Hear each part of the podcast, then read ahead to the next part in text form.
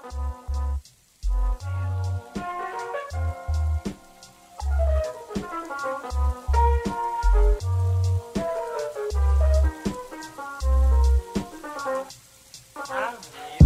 what's up, everybody? This is Dr. Andy Wilczak. This week, I'm speaking with Dr. Andrea Maierean, Assistant Professor of Political Science at Wilkes University. This is episode 39 of Untenured Tracks.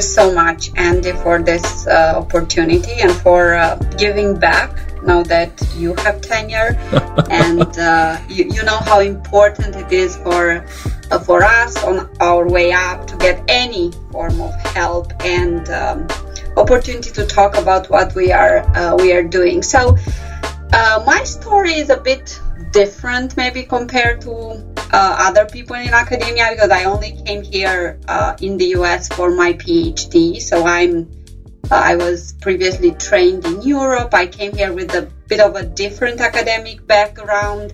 Um, so two main two major projects that I'm excited about, and then I'm just gonna mention one idea I recently had. Okay. And I will start working on it. So. Um, for seven years at Boston University for my PhD, I studied transitional justice. So, transitional justice has kind of two fields. Um, one that deals with countries that come out of uh, authoritarianism or dictatorships, and one that deals with ca- countries that come out of genocide or civil war. So, I, coming from Eastern Europe, I focused more on post authoritarian, post totalitarian transitional justice namely how do countries from this region um, uh, respond to their past? How do they address the um, legacy of human rights abuse committed by the former uh, communist governments? And uh, I basically compare and contrast the countries in the region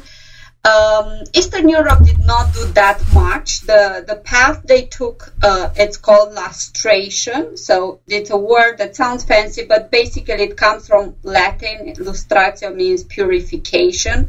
So how do we purify the system? How do we um, vet the system? How do we uh, uh, get rid of uh, people who committed abuses in the former regimes?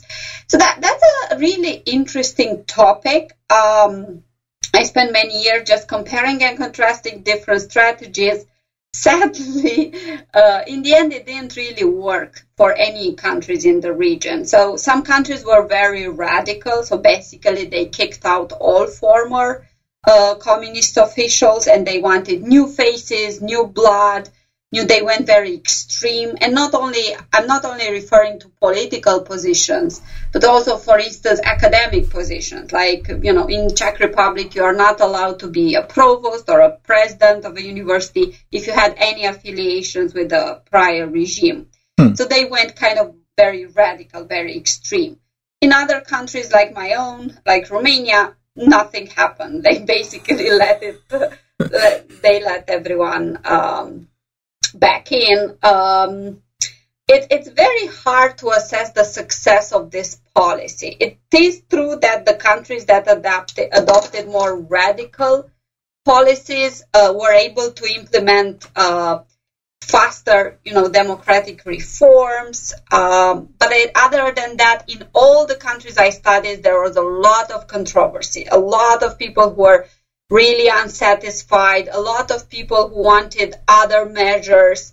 Um, so, you know, uh, I, I cannot really say it was a very uh, optimistic topic nevertheless important for newer generations to, to know about what happened and to understand its um, mm-hmm. its relevance. So that's the one story from the past. After I started uh, working at Wilkes, I got more and more interested in something completely different.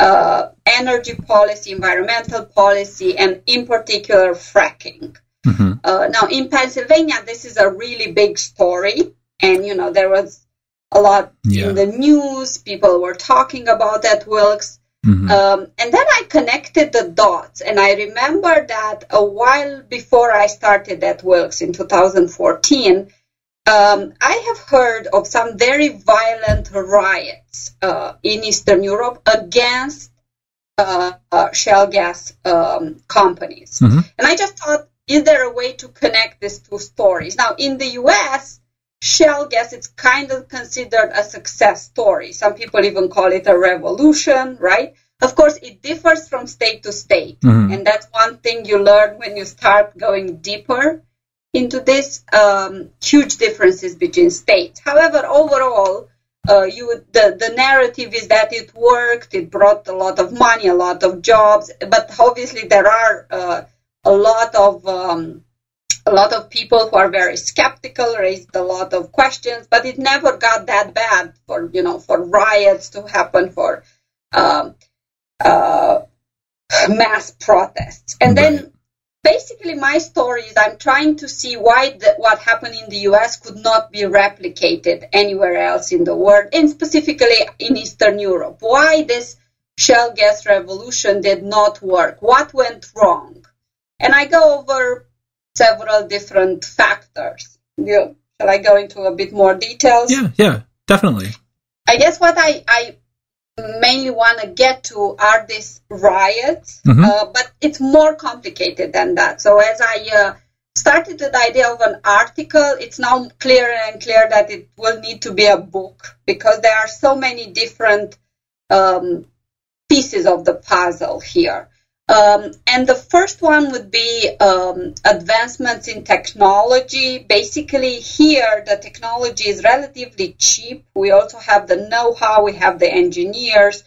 But when we talk about exporting all this, suddenly the costs get much, much higher. hmm Um, energy price plays played a, played a very important role as well.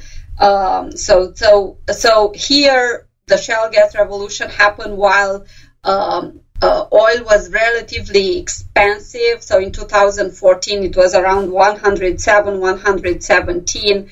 By 2015, when they started thinking about other parts of the world, it dropped to half of that, to 40 to 55. And now we all know what happens now. Mhm. So it's it's actually an interesting discussion because uh, right now we know many shale gas companies might go bankrupt uh, based on what's happening in the oil industry. But I'm, I'm still going back to the basics. I'm trying to understand why, right, what went wrong. Um, then the shale gas resources. This is the part that more geology than political science. Mhm. Uh, the, the, the basically the um, uh, there are there is less gas in Europe and it's deeper, Mhm. more much more difficult to to uh, explore. There are also the policies, you know, how much the government intervened and how many benefits this company had, and finally this hostile public opinion, hmm which is kind of the core of what I was interested in. So I was interested in seeing how come such a, a powerful movement emerged in Eastern Europe against fracking. Um, and I went out and I interviewed many people, maybe around 60 people, uh, primarily in Romania, but also in some neighboring countries. Um, and again, I was mostly interested in those riots. So to to make a very long story short, basically what started as an interest for uh, something that seemed more like energy or environmental policy ended up being more a, a work on um, human rights abuse and um, a very, very um, violent state intervention in in something that should not have been, uh, you know, subject to uh, to abuse. Long story short, um, this American companies that uh, are famous for uh, uh, for exploring shale gas went back went back to Eastern Europe. They tried to just explore uh, resources there without giving any notice, without any public information, without any public consultation. They just started drilling, and people got crazy. And we are talking about people in very remote villages. I visited maybe the poorest regions in Romania. I went, if you imagine, um, visiting part of the world where, you know, there's no cell phone reception, there's no GPS you can use. Uh, the the roads are bad. People are surviving. They they have no revenue to really uh, uh, make a profit or to gain some. They, they just survive from day to day, from month to month. It's, it's extreme poverty. It's actually mm-hmm. the poorest uh, region in the European Union. And then it was kind of shocking, but in a positive way, to see what a um, how uh, uh, aware they are of anything, everything that has to do with the environment and protecting their land. So for them, basically, ultimately, um, if you take away their water, if uh, you know uh, there are even um, the smallest concerns that the quality of their water will decrease or that their water will be contaminated, it's it's over. It's over. They can no longer live the way their ancestors live for hundreds and hundreds of years. So they saw um, fracking as an attack to the way uh, they they have been living for uh, for many years, and um, it got very emotional and very crude, if you want. Mm-hmm. I have. Uh, you know, discussed with several different people, with older people, younger people, very, very emotional stories uh, of how they basically tried first to talk to the authorities, no one listened, and then basically they chained themselves to the uh, um, um, whatever um, like the equipment, yeah. The, you know, whatever equipment the uh, company was using, and they protested for weeks and weeks. Uh, and while that happened, now suddenly media got attention of it, so they became the you know an entire country, and then many other countries were looking at them, trying to understand uh, how long they will uh, make it. And it all ended with very, very severe human rights abuses, a lot mm-hmm. of beating, beatings, um, a lot of people being hurt. Uh, and then they basically instituted a state of, um, it's interesting right now because right now in pandemics we are all in a state of necessity or basically these people lived uh, with the police in front of their home for, for many weeks. They were mm-hmm. unable to leave their home because uh, they were um, considered uh, dangerous. So ultimately, that's the project I'm primarily working on. But as you you see, it kind of transitioned it, and I let it go. I, I was not too stressed about the fact that it changed. I just followed the lead. I followed the the interviews, and it went from being a story about shale gas into a story primarily about abuse. Uh, and uh, you know basically what, what I think what really touched me is how these very vulnerable uh, people have been impacted. Mm-hmm. We're talking about maybe the poorest region in a poor country, um, in, in already in a poor country in Europe, and the most vulnerable citizens that are not only abandoned uh, but are basically abused. Mm-hmm. Yeah. So we were talking before we started recording about um, this criminology conference coming up, and you you pulled the fast one on me. I think trying to trick me, saying, "No, no, no, my stuff is so boring, it doesn't fit," and then. And then you got me right where you wanted me and laid out these two separate projects that both 100% fit into the scope of this conference very clearly. Uh, I, I, think they're both projects about social movements and social change, and you're, talking about people like chaining themselves to this, you know, drilling equipment and having the police parked out in front of their houses and all this stuff. Of course, of course, Andrea, people would love to hear about your work. That, it totally much better right it now. totally fits into this. Contradict you, but. Uh. It 100% fits into this. Um, I've got so many questions. Um, I think I'm going to start simply um, to go back to the transitional justice part of it, mm-hmm. Um, or that your your dissertation work. That was your dissertation, right?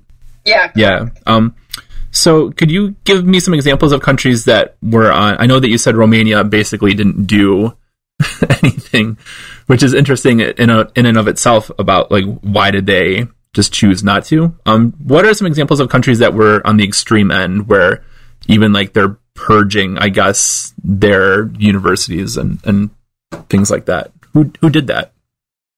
So the way I um, quantified things, and of course, different researchers might, my researchers might uh, uh, have different conclusions on this. Uh, Czechoslovakia now, you know, being separated in two countries, so they started early. Early 1990s used to be one large country. Now is the, the Czech Republic and Slovakia, not to be confused with Slovenia. it's uh, um, this is a, just a, a joke I, I, I, love to make in my European politics class. Um, so uh, these two countries um, basically took it more to the extreme. They created these two lists and uh-huh. basically said, well, if you are part of the former regime, former communist regime in any capacity, let's say from a president of the Communist Council to uh, maybe mm, uh, you know, involved in a publishing house, for instance, uh, then you have no access to the second list of positions in the new uh, democratic government mm-hmm. and not only government. So again, they went very far. They went into civil society. You could not, you know, be part of the civil society. You could not be part of any educational institution, research institution, like you cannot run an archive obviously, oh, wow. or something like that. So that was very tough. It was very tough. They also implemented very soon. So they started very soon, early 1990s, and they did cleanse the system. Uh, just that even in, in the Czech Republic and in Slovakia, there are many people still dissatisfied with how the system worked. It was very hard to quantify, to mm. bring evidence. The big problem with this um, story is that you rely a lot on what um, the communist, the former communist government um, left behind in archives, right? You have to work with the with those documents. You have to rely on that data. And I forgot to mention a big part of the story. Um, a very big part of the story is that also former communist uh, secret police uh, collaborators were to be excluded from public life. And in general, so the people who uh, collaborated with the secret police, mm-hmm. uh, they were um, a, a, very big category uh, that should have been subjected to this law. So basically, people did not want to see any more people who either ran this or you know had positions of power in the former uh, communist secret police or collaborated with it. Mm-hmm. And this collaboration is very tough, very difficult to assess because some people volunteered, like they went to yeah. secret police and just tell on their friends. Mm-hmm. Um, others were forced through blackmail to tell on their friends. Um, and others are in a very gray area where it's very hard to understand what were the reasons. Mm-hmm. So this is when things get very messy and complicated. But ultimately, again, if I, we are to go back to your question and just come up with the extreme, I would say Czech Republic, Slovakia went very far, where they were very um, decisive in their move, and on the other hand, Romania and uh, Albania on the other spectrum didn't do much. And that's primarily because in Romania and Bulgaria, the former communists took over power in the 90s, so they had no incentive to pass laws that will lustrate themselves or get rid of themselves. So yeah, okay, yeah. I was going to ask because I mean, for countries that were more extreme, it seems like you're you're throwing in people who were just sort of like career bureaucrats, um, who don't really care who's in charge, with mm-hmm. people who are are more dyed in the wool ideologues. You know what I mean? And yeah, absolutely. And from like, I've been doing a lot of research on like revolutions lately, and so like I totally see why you would want to purge, like why this as this regime change happens, why you would want to purge everybody who was affiliated with the past, um, uh, from there, but then sacrificing like you know I'm just a career archivist who has has not had my head out of a book for the last 25 years. Why should why should that person be fired? Like it's it's just I, it'd be it would be interesting to see how those conversations played out right among like leadership to see how they made those decisions. Absolutely. And what so sadly, again, I was talking about how the law did not really bring the impact or the results people hope for. That's kind of one major line of criticism when people actually looked at how the law worked. So several, not so, uh, maybe calling them innocent would be too far, but several people who did not play a major role were immediately eliminated. They struggled then financially uh, while high ranked officials somehow managed to stay in power. Or, you know, my favorite thing, they brought their children uh, into play. So that's, um, yeah, uh, sadly how it worked in practice. A mm-hmm. lot of collateral uh, uh, damage, but not really uh, getting rid of the people who did harm or were responsible for sending people to jail or were responsible for, for human rights abuse. Mm-hmm.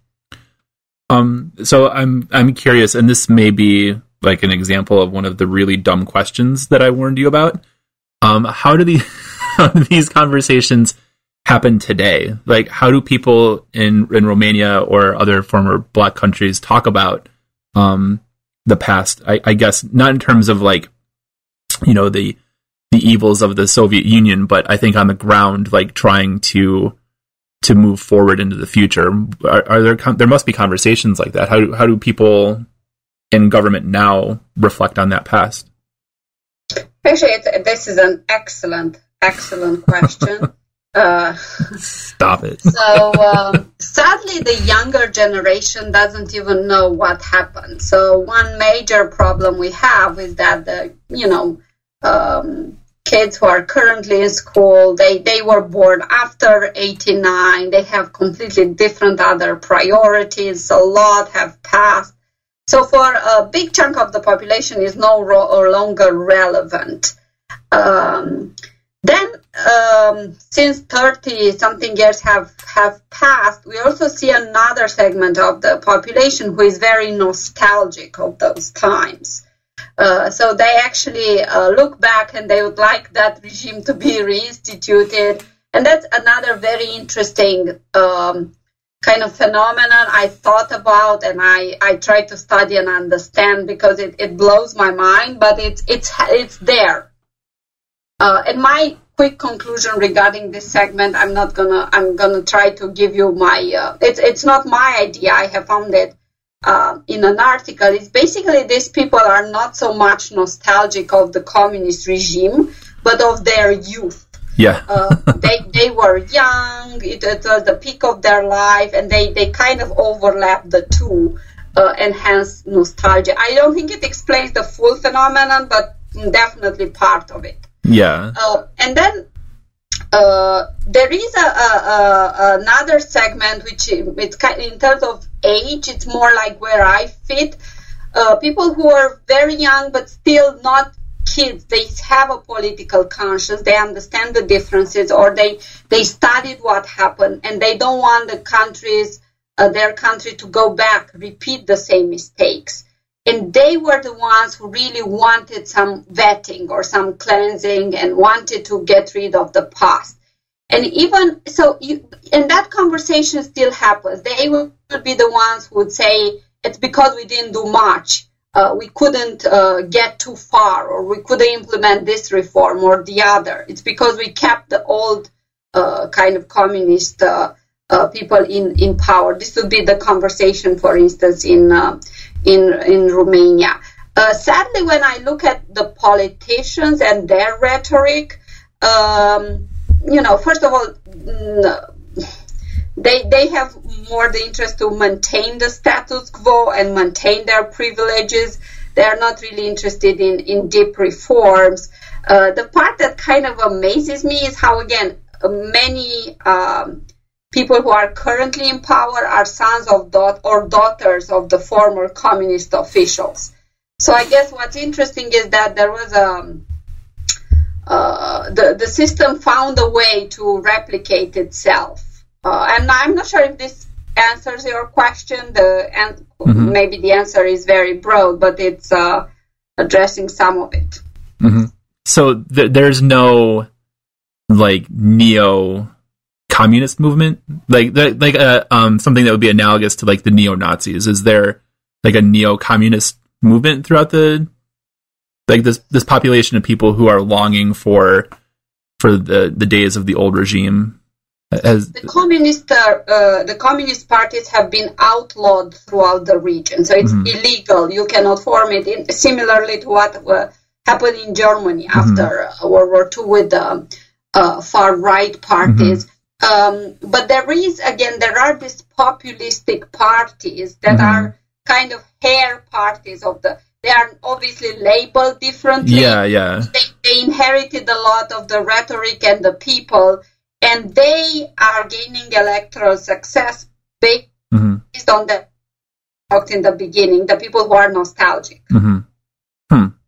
Uh, so they are they are doing actually quite well, and um, you know they, it's just a very um, uh, simple rhetoric they are using, trying to uh, uh, feed on people's fears, their insecurities, um, and um, it you know until now it works, but not necessarily for a majority of the population. However, it's always good enough for them to have representation in the government, in the parliament. Mm-hmm. Mm-hmm.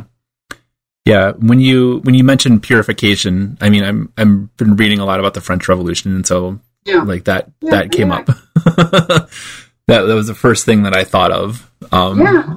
But clearly, it, it wasn't to that degree, right? You're nobody's Robespierre isn't building a, a statue to to worship logic anywhere in in Romania, right? Um, yeah, so th- this is really interesting stuff. Like this is this is like proto revolutionary. Like this is all social revolution stuff for sure. Um, so I'm not going to dork out about that and inflict on anybody my work now. Um, let's talk about the the fracking thing. So, how did you get interested in like what what attracted you to to talking about so that? I think it, this just happened because I ha- I started teaching at Wilkes and I started just listening to public lectures or talking to people about fracking in Northeast PA, what it meant for the region. It is very controversial still, but um, uh, just because it was a hot topic it was. I started connecting the dots and I said, okay, so it's a hot topic here, but then back home people were arrested and there were mass protests and uh, I, you know, just a, a, simple idea that came in the back of my mind. How come it worked here? It didn't work mm-hmm. at all uh, there. That's yeah. how it um, it started. So how how big were the protests? I mean, you've you've said a couple times they were mass protests. Were they? Are we talking like thousands of people? ten of, tens of thousands of tens people. of thousands. Wow. Uh, what, I, what the one that really got my uh, attention. It's in a very small town uh, in this uh, region of Romania that's the poorest. Mm-hmm. So the town is called Bârlad. It's in um, a very poor uh, county called uh, Vaslui. And basically, in that town, the entire population went on the street and protested for uh, for days. So it's not that the, it was uh, very impressive in terms of actual numbers, but even more impressive if you think that they were these were all the people in that city. Virtually everyone was on the street. And that's where I started with my interviews, and yeah. I met maybe the small group of uh, leaders of the movement, and it was a very fascinating conversation with um, a local priest uh, that got very much involved uh, and who, you know, uh, spoke with me for, it was an interview that lasted maybe seven hours or so. Uh, and he poured all his soul of it. And then we had a very interesting collection of a lawyer, a geologist, um, a former general, I guess. Uh, so it was just, I think, a, a, group of, you know, close friends, acquaintances, but each of them approached it from a different manner. And they are very, very passionate about the environment, about sell, say, saving their land. And I understood where they come from because in the US, before we do anything in terms of, let's say, drilling, exploration, exploitation, we have some form of public consultation. We have some form of debate, discussion, information. Nothing like this happened. So in Eastern Europe, they just went and, you know, started drilling. And people got, got very scared by that. And then when they heard about possible consequences for the water. I don't even go that far because I'm not a, you know, geologist. I'm not a biologist. I don't want to write too much about uh, the, the, you know, uh, effects of, of fracking on the environment. What really uh, made an impression on me is how these people reacted. And then, uh, so these were mass protests in very small cities. Then, of course, there were protests in the uh, in Bucharest, in the capital. Those were also very, very large. Um, and I'll have to, you know, uh, dig deeper and, and just uh, get the actual numbers. But they were, and they, they, they were in solidarity with the smaller town where it started. And that's where you see the actual new civil society that's basically concerned with environmental uh, issues. So in Bucharest, I talked to people who are extremely educated university professors, uh, um, specialists in geology, in, uh, in um, environmental science, um, who really uh, kind of were the leaders of this mass movement. Mm-hmm. And then a third level was in the village, again where the where the equipment actually was was drilling. There maybe a few hundred people, but again, everyone in the village and from the neighboring village, everyone came. Uh, they changed themselves they, to the equipment. They created a lot of noise. Uh, and for many weeks, they are kind of the, the heart of the country. There was nothing else we, we talked about. And one interesting finding, uh, more, and I did, obviously did not know this going into this, was that women were the spokespeople. Women were the most vocal mm-hmm. uh, in this movement, at least in the village. So mm-hmm. that was that was very impressive. Just like the early days of the French Revolution. um, this is incredible. I can't believe an entire town protested. I I can't imagine that ever happening here. Um, yeah, I actually thought a lot about this. How come people here do not Protestant? Where did we lose that spirit of? Of course, I mean, me and you, we have participated together. Yes. We went to some protests, but you know, it's it's smaller scale and it mm-hmm. doesn't really last. Uh, yeah. Somehow, I don't know. Maybe it's the legacy of repression and 50 years of somebody um, keeping you shut, uh, you know, keeping your mouth shut against your will. Maybe it's this legacy that kind of gave more courage to people that uh, I think could be part of it. I think it's really uh, an environmental issue, right? Yeah. Um, the I, have been like the revolutions class that I taught in the fall, um, like all of the different um, at least sociological perspectives on it talk about like the environment is usually something that plays a a part as a catalyst, right?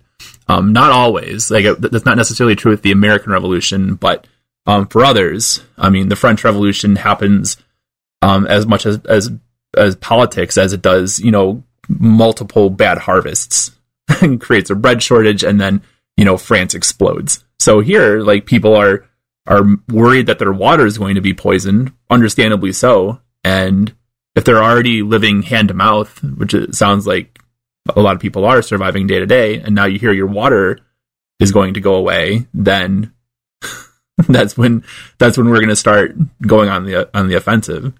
You know, a, a very small last detail is that so in a country like the U.S., if you suddenly have any natural resources underneath your house or your property, um, you would get something out of it, right? And and many people in Pennsylvania, uh, for instance, mm-hmm. people I talked to, uh, got money and sometimes very significant amount of money. So um, they are drilling, but you can, you know, maybe relocate, get a house, move somewhere else.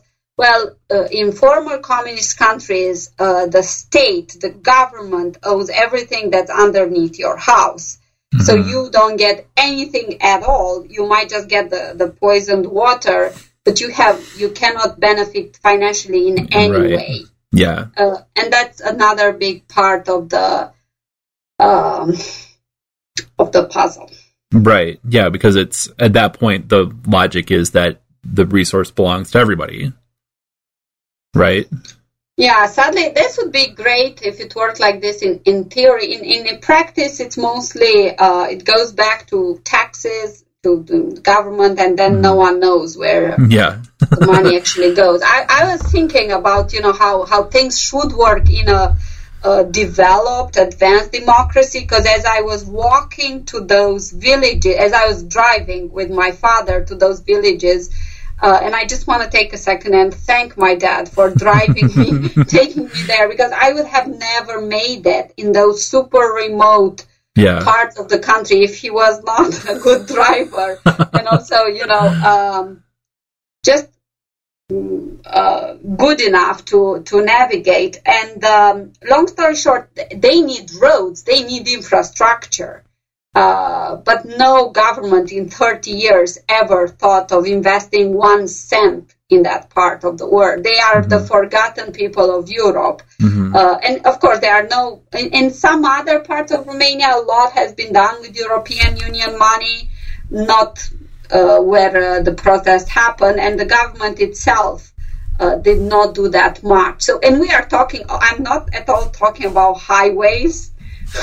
this we we uh, we have just a few miles of highway. I think in Romania overall. I'm talking about a very basic country road, mm-hmm. right? Uh, so those people would need something. They have no cell phone connection. They have no uh, access to basic health care, to good education. So that they they would actually they will be the ones in need of, of some you know uh, government resources, but they, they they were abandoned. They didn't get it.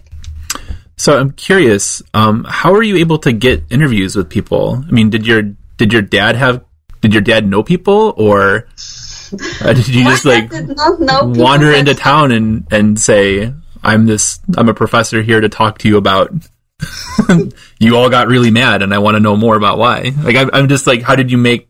How did those initial conversations go?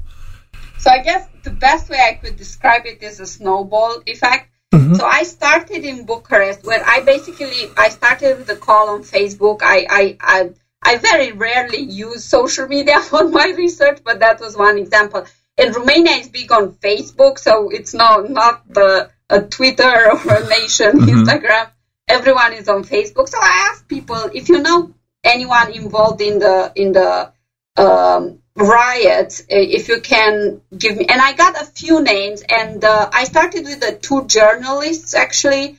One journalist who put together a website with a lot of resources, and they were that the first journalist I, I talked to was incredibly helpful and knowledgeable and gave me a few at the end of the interview a few other people to talk to and then a few other people. And eventually I got into that small town. So I kind of went from from the capital to the small town and then from the small town finding that group I started with the priest and they sent me to specific people in the village and then that's where my father helped because my father um, is not book smart, but is very street smart and has a very good personality. So he kind of broke the ice and helped me uh, talk to people, introduce to people. He was not actively participating. He was more in the shadow, uh-huh. but he really facilitated uh, getting. And then I have to be honest. Now, again, this is a I was obviously always 100% honest in the sense that I work at an American university and I'm working on a book, but I emphasize the fact that I'm from Romania and I'm from a city that's not too far away and I speak with the same accent as they do. And I'm just, you know, uh, somebody among them. So that I believe also helped. I don't know how they would have reacted if an American professor, yeah. an American accent. If I showed up, I'm probably not getting the same type of yeah, so I tried to, you know, and I think they wanted um, and I want now exactly as they would do. I want somebody to tell their story. Yeah. Um, I want somebody to write their story in English, Mhm. and I want some work uh, left there uh, about what happened um, and about how the, the state and you know m- uh, the riot police uh, really sent people to to hospital and uh, how sadly in the hospital that they, did not receive the care they need hmm uh, and and all these uh, stories. So I want to know more about the priest because you've mentioned him a couple of times. But before I get to that, um, I'm curious. Did you, and all the people that you talked to, did anybody have, or did you ever get the sense that people had any types of like conspiracy theories that they believed about this? Because you know, in the U.S., whenever there's any kind of big event, um, a protest or, or anything now, um, there's within minutes, it seems like all kinds of conspiracy theories popping up, right? Um, on the left and the right politically about what's really going on. And so I'm I'm curious, like, is that something that was happening in Romania with with the fracking and the protests around that? Were there were the people who who believed that Shell um, was going that this was the first step in something that was much more nefarious or evil, um, or I guess just in general, did they have uh, any kinds of I- any any kinds of ideas about what was going on that maybe were a little outrageous or um, maybe not necessarily based in the reality of the situation. Another excellent question. that I, I say this also because I thought about this this morning. Right, so we are in the middle of this pandemic, and it Mhm. seems like every day there's another conspiracy theory. Yes. So in a, in a period like this, it's, it's it's a very fertile ground for a lot of conspiracy theories, Mhm. especially because it's very difficult to know your sources. hmm Um, now, now I have to say, well, uh, I, I did these interviews, I believe, two summers ago, so I have to um revisit my um interviews. Um, sometimes people would talk about uh, not so much a, a conspiracy between the um, energy policy and the government, but about how basically Chevron, for instance, uh, represents uh, primarily American interests, and nothing would really go back and benefit them. I'm not, I don't think it really fits into the traditional conspiracy theory.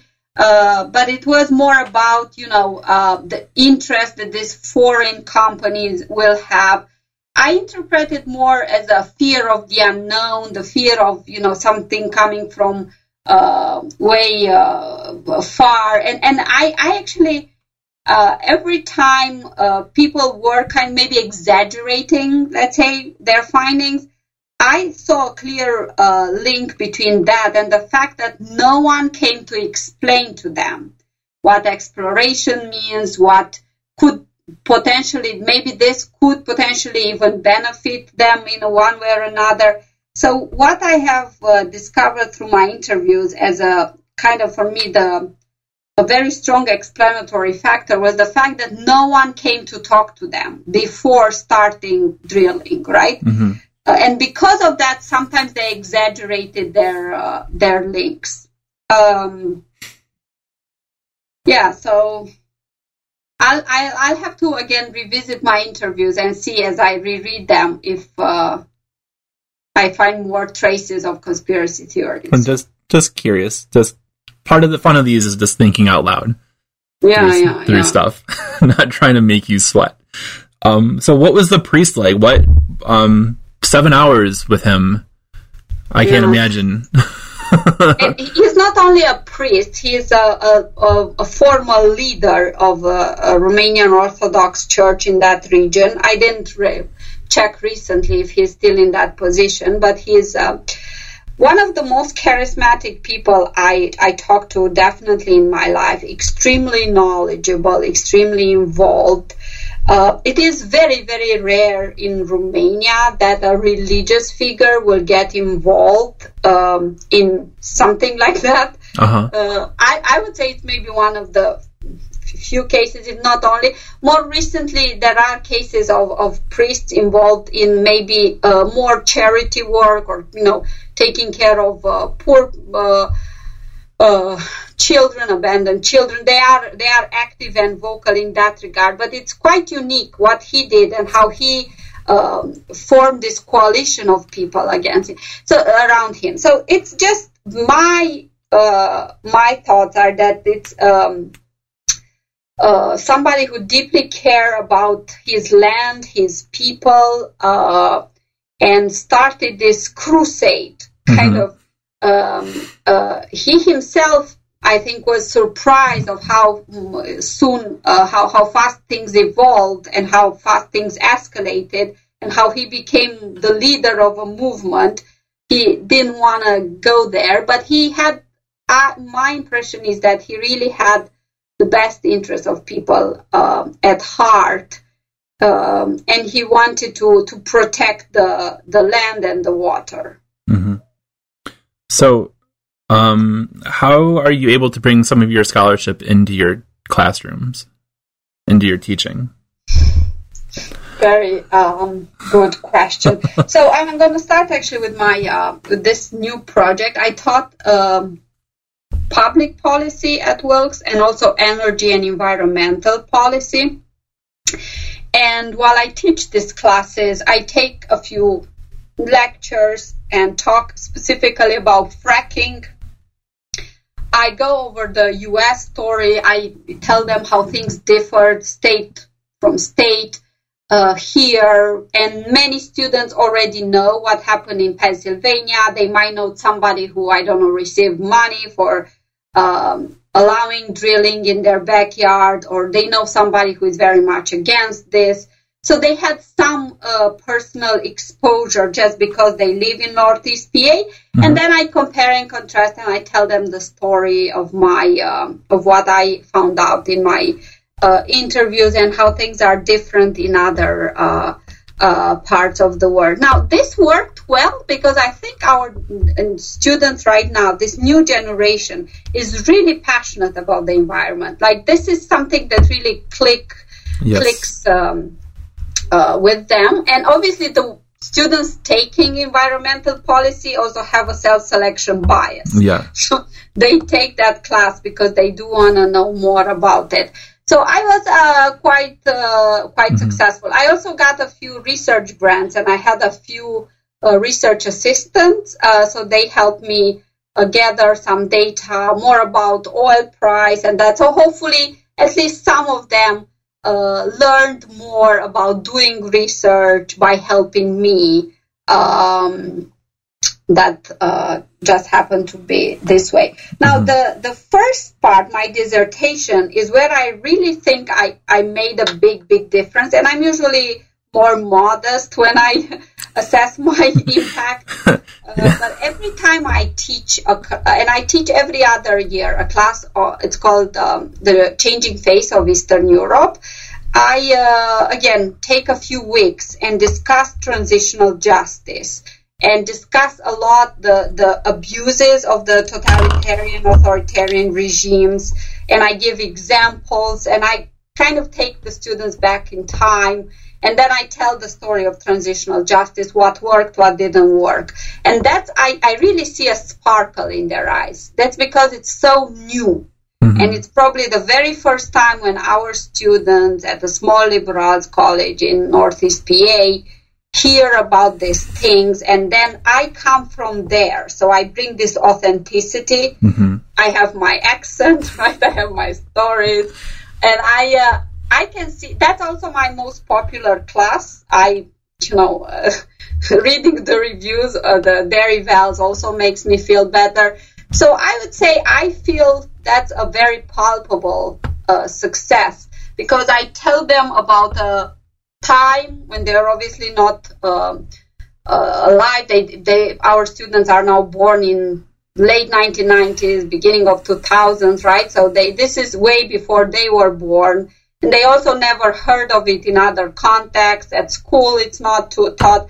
So I mm-hmm. think just opening their eyes, exposing them to something they never heard before really makes a difference. Yeah. So in the revolutions class I taught, I asked them very early on about um, what are what if anything would be something that they would be willing to risk their lives for, um, besides their family, right? So it can't be anything personal to them or any private property. Like, are there are there concepts or ideals that they would be willing to risk their lives for? And I I asked that with like a, a pretty fair amount of concern that I was going to get like a lot of pro Trump responses from our students.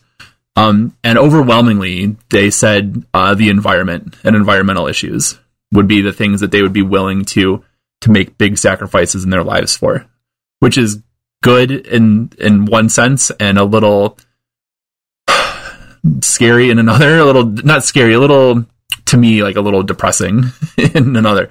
I don't know if they would pull the same way now. Um, Yeah. but but yeah, I mean, just to kind of echo again what you were saying about them being interested in hearing about like your experiences when I when I talk to them about different riots and stuff um, from all of these big revolutions, they were, I think, fascinated and horrified at the same time because they're. I think our students might hear a little bit about some of the peaceful marches, uh, peaceful in quotes marches from the civil rights movement, um, but they never hear about people protesting beyond that. And so being like, yeah, like this was the Boston Massacre and it just happened because people were mad or the Women's March on Versailles or uh, the slave riots in Haiti and and and all of this stuff they I, I just think they don't learn enough about people who actually resist um, any type of government or corporate authority.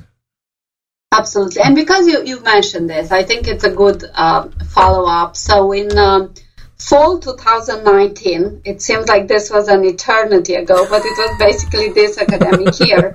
Um, we commemorated 30 years since the fall of the Berlin Wall. So I was on maternity leave at that time, but I did want to mark this event at our university through a talk, a, a public lecture.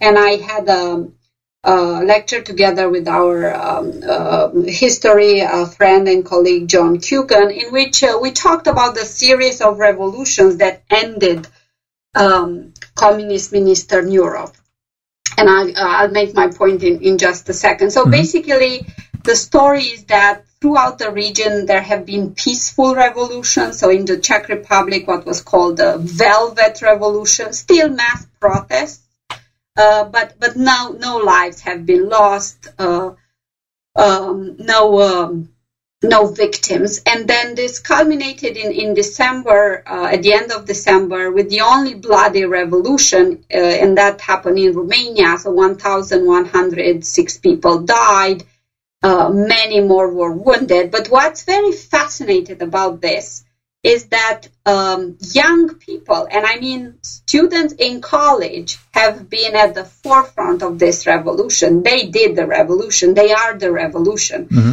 Uh, student protests also happened throughout the region. So even the Velvet Revolution in Bratislava and, and Prague was also uh, primarily led by student protest. Just that there it didn't have a, a dramatic uh, twist or, or, or end. Uh, in Romania, however, overwhelming majority of these people who mm-hmm. died shot by the by the people protecting the dictator uh, were students. So uh, that's one point I made. I didn't really ask students at that talk uh, for what cause are you willing to, mm-hmm. to sacrifice your life, but I just want them to be aware that it was people just like them, sophomores. Yep juniors, seniors in college, 19, 20, 21 years old, that brought together a revolution not too long ago, in 1989, and changed the fate of a country. Mm-hmm. And of course, people were hungry, so I don't want to undermine. Um, the, the, the economic impact, but they also wanted freedom. They wanted to speak freely. They wanted no censorship, mm-hmm. no manipulation. So this is what they mm-hmm. um, um, they primarily wanted. One of the banners that really uh, made a huge impact for me is how uh, one of the protesters, who was a student at the time, so, and those students would be my parents' generation right now. So, would be in their 60s right now, uh, was 50s, 60s, a huge banner um, saying, um, "We will die and we will be free." Mm-hmm. Uh, and another one, uh, "Our children will be free." So, so we are doing all this for uh, the freedom of our our children. That's that's mm-hmm. very powerful. So this is a story not so much related to my work, but connected to what you just said. Mm-hmm. And I'm thinking also I should definitely be a guest lecturer next time you teach about revolutions.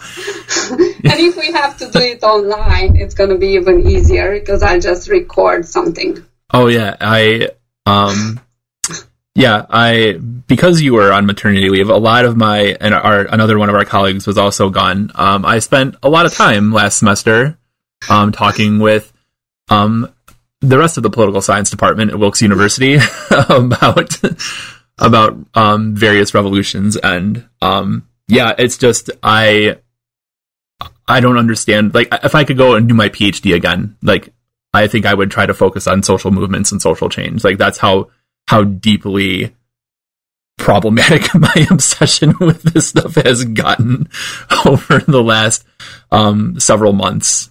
Um, it's it's really interesting how like the economic issues and, and environmental issues become married to like different political rhetoric um, by people who are maybe at the forefront of different revolutionary movements.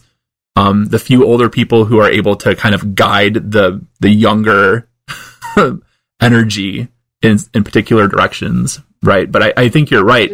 Like I, I try to tell our students all the time that if they wanted to take over Wilkes-Barre, Pennsylvania, it would be very easy for them to do it, right? In the last in the in the primary this past, I guess it would have been a year ago in April, the incumbent mayor got 800 votes in a, in a city of about 35,000 people. Wow. and so if if our students and you know students at some of our our sister colleges uh, worked together, regardless of political affiliation, they would be able to win every seat on city council and the mayors and and maybe even take over county council too. And and they could do it in a landslide. Um, and they they do not they do not understand that. Yeah, absolutely. I get very excited when I hear any of them showing any interest in running for office or doing anything like that. Uh, but it's it's sadly not often enough. Mm-hmm. Yeah, and I I'm really wondering now because they have they are experiencing like a an environmental crunch, not just from like the the bigger um, sorts of climate change issues that haven't really manifested where we live yet. Um, besides maybe extreme temperatures um, in the summer, uh, with the pandemic going on and how that's changing their lives and a lot of the frustration that they have um, with their families who maybe aren't taking it seriously and who knows how our university is going to respond. We'll leave it at that. Uh, i think uh, like this might be the moment where some of them become really galvanized and start i'm hoping become really galvanized and start trying to act more in their community instead of us having to find like the the one or two students every cohort who really want to be energized and are ready to do all of that work. I'm I'm really trying to be optimistic about it. But I mean that's what all of the research shows, right? Is that it takes it's it's only when these really disastrous moments happen in history that people have like the potential, like their kinetic energy, I think is is actualized if there was no pandemic and no climate disaster, then I think everything just kind of the status quo is able to go on. But Absolutely. And then there's also our responsibility and our side of the story because obviously I'm talking about my field. Political science, um, you know, it's all about power and institutions and R square because it's now more math applied to uh, political science, but it's also about activism. And we don't do that. We, we don't tell the stories of what happened in the past. We don't have enough classes that highlight that. Mm-hmm. So I'm also all in favor of political science uh, becoming or going back to what it used to be, mm-hmm. a, a discipline that's also teaching students about just getting involved, getting involved, um, uh, getting your facts right, right? So first of all, uh, uh, getting your information right, but then also taking it one step further, getting uh, more involved. So hopefully, mm-hmm. I, I, I do hope you're right, and this pandemics will be an eye opener. Yeah. I, I, mean, the more that I talk to people, I think that academia has really done itself a disservice by siloing us. I think a lot of us are doing very similar work, but we're taught by generations before us that, like, no, political science has to be very distinct from sociology. And it's, I guess, like, kinda, but not really. you know? And, and because we are trained to be so competitive, with each other and fighting over grants and and everything, then we kind of lose the forest for the trees, right? And Absolutely. and become like bureaucrats fighting for a little bit of recognition from an institution that can't care about us and do- and clearly doesn't. and and what is lost from that is like we I don't think we're able to really teach our students as fully as we could right? Because we're, we become more concerned about assessment and accreditation and um, all of that stuff. When really, like, I think there are probably multiple people where we work who, um, if we were able to collaborate in a class together, um, could really activate something really fascinating in our students and just kind of like let them go. good luck. Yeah, I think particular our, our, two styles of teaching combined together would be very very fun.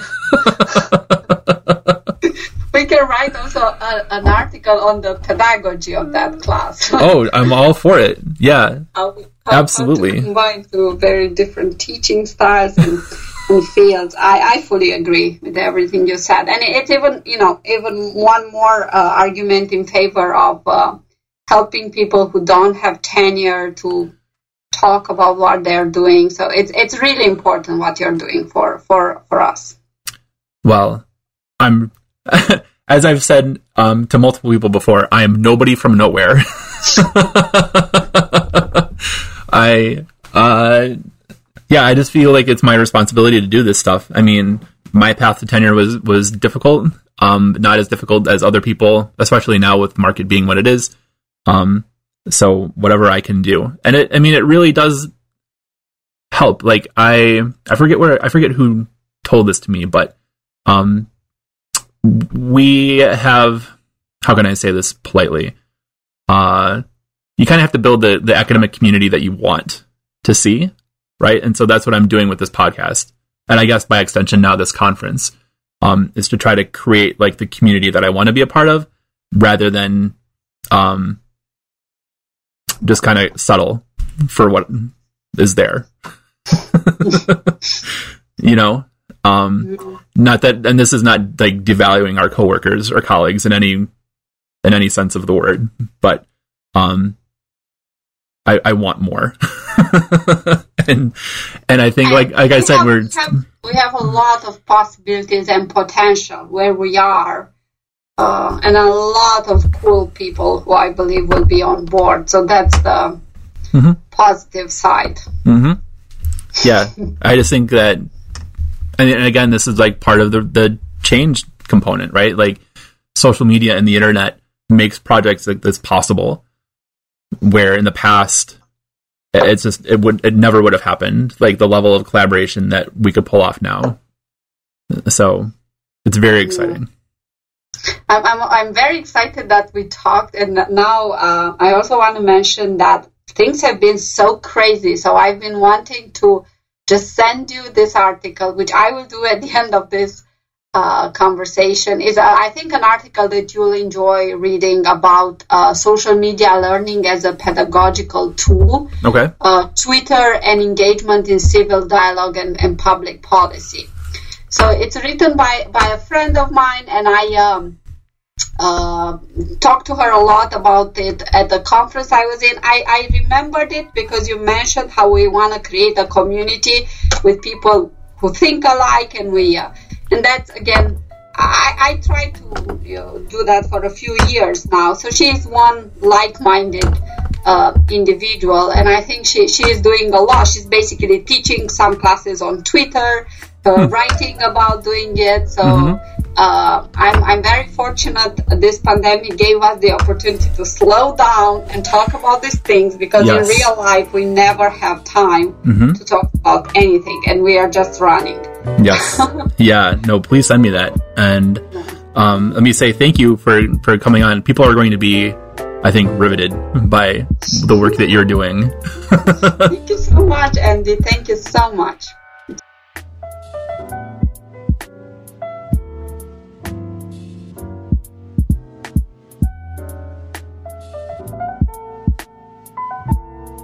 Hey, Andy Wilczak again. So, I uh, hope you enjoyed this week's show as much as we enjoyed putting it together. If you did, we would really appreciate it if you left us positive reviews, five star ratings on iTunes and all the other podcast places that you can do this stuff. And more importantly, this show thrives on word of mouth. So we are doing this completely through social media. All of the guests that we've had are people that I found on Twitter.